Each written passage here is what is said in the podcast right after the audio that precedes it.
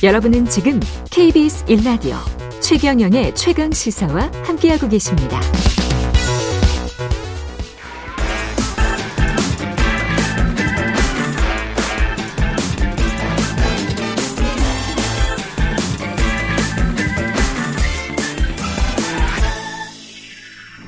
네, 놓치기 아쉬운 한 번 더 뉴스. 오늘은 정은정 작가와 함께하겠습니다. 안녕하십니까? 네, 안녕하세요. 강남에서 여성 납치 살인 사건이 벌어졌는데, 네네. 그 CCTV를 통해서 이제 방송이 됐단 말이죠. CCTV 네네, 영상이. 그렇습니다.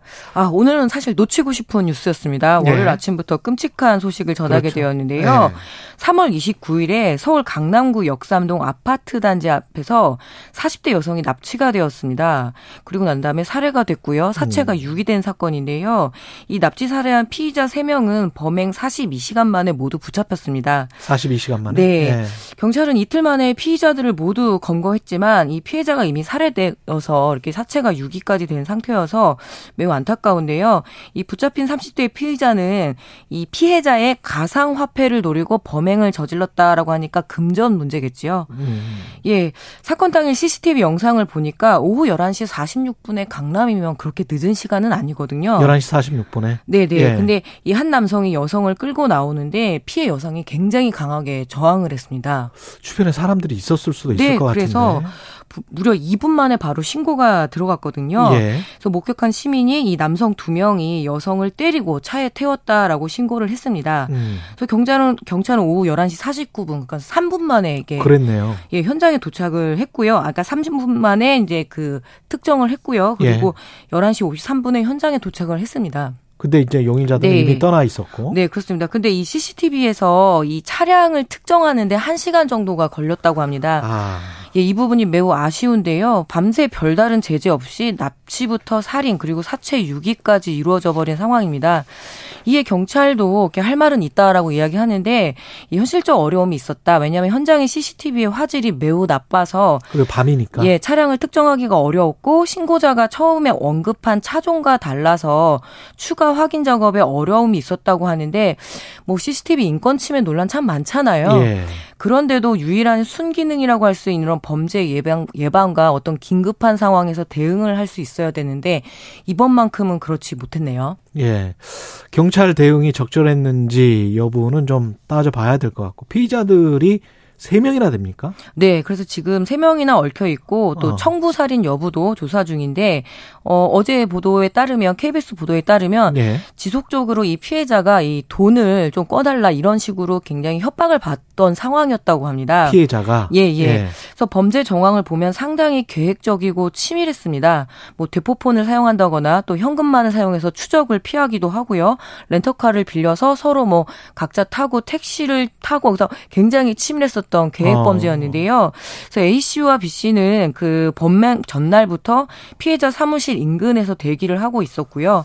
그래서 오후 7시부터는 미행을 했다고 합니다. 그래서 아주 납치를 이렇게 하려고 정말 철저하게 준비를 한 거죠.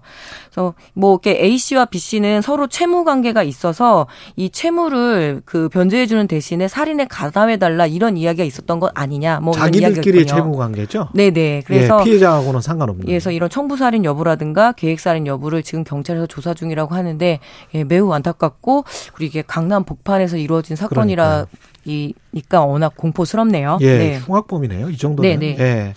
누더기 양곡관리법 대통령 거부권 1호 사안이 되나 관련해서 보도들이 좀 나오고 있는데 양곡관리법 개정안을 한번 다뤘는데요. 네, 1월 30일에 우리 한 번 더 뉴스에서 다뤘고요. 예. 그때 이제 민주당이 당록 그 상정을 했었죠. 양곡관리법 개정안 부의안. 근데 이게 3월 23일 단독 처리가 됐습니다.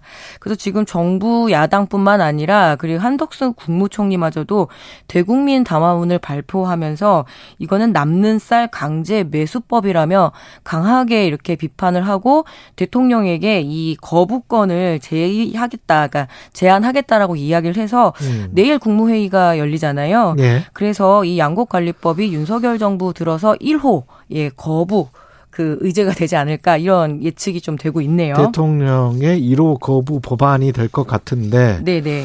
이게 왜 거부를 하는 건가요? 정부 여당 쪽은? 아, 예, 뭐. 좀 황당하다는 반응이 많습니다. 예. 하필이면 1호 거부권이 그동안 그렇게 크게 관심도 두지 않았던 이 농업 문제, 이 양곡관리법이냐라는 이야기가 나올 수가 있는데요. 이 식량은 중요하죠. 그런데 지금 1호 안건이 됐다라는 거는 결국 여론몰이 아닌가 이런 생각을 좀 하고 있습니다. 일단은 이 본래 개정안에는 쌀 가격의 하락을 막기 위해서 정부가 쌀을 시장에서 격리시키는 이 정부 매입이 골자로 돼 있는 법이잖아요. 예. 처음에 이 민주당에서 이 부의한 안건에서는 이렇게 나와 있었습니다. 쌀 가격이 과거 5개년 평균보다 5% 이상 떨어졌을 때 그리고 생산량이 3% 이상 많을 때 그때 시장 격리가 된다라는 법안이었는데 김진포 국회의원장이 시장 격리가 된다는 게 의무 매입한다. 네, 정부가 의무 매입을 하는 거죠. 가격 조절을 하기 위해서. 근데 그 국회의장이 강력하게 여당 야당에 합의를 주문을 했고요.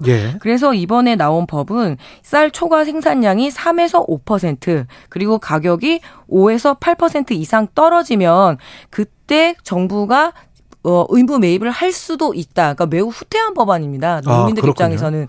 민주당 안은 원래 그렇지가 않았는데. 예, 그래서 정부가 개입할 여지가 많기 때문에. 예. 근데 이마저도 지금 거부권을 행사한다고 하니 모든 농민단체에서는 찬성하는 쪽도 있지만 반대하는 쪽도 있고 해서 결국 누더기 법안이 됐고 그 누구도 만족시키지 못하는 법안이 되어가고 있습니다. 그러니까 쌀농사를 짓는 농민들도 반대를 한다는 거죠. 네.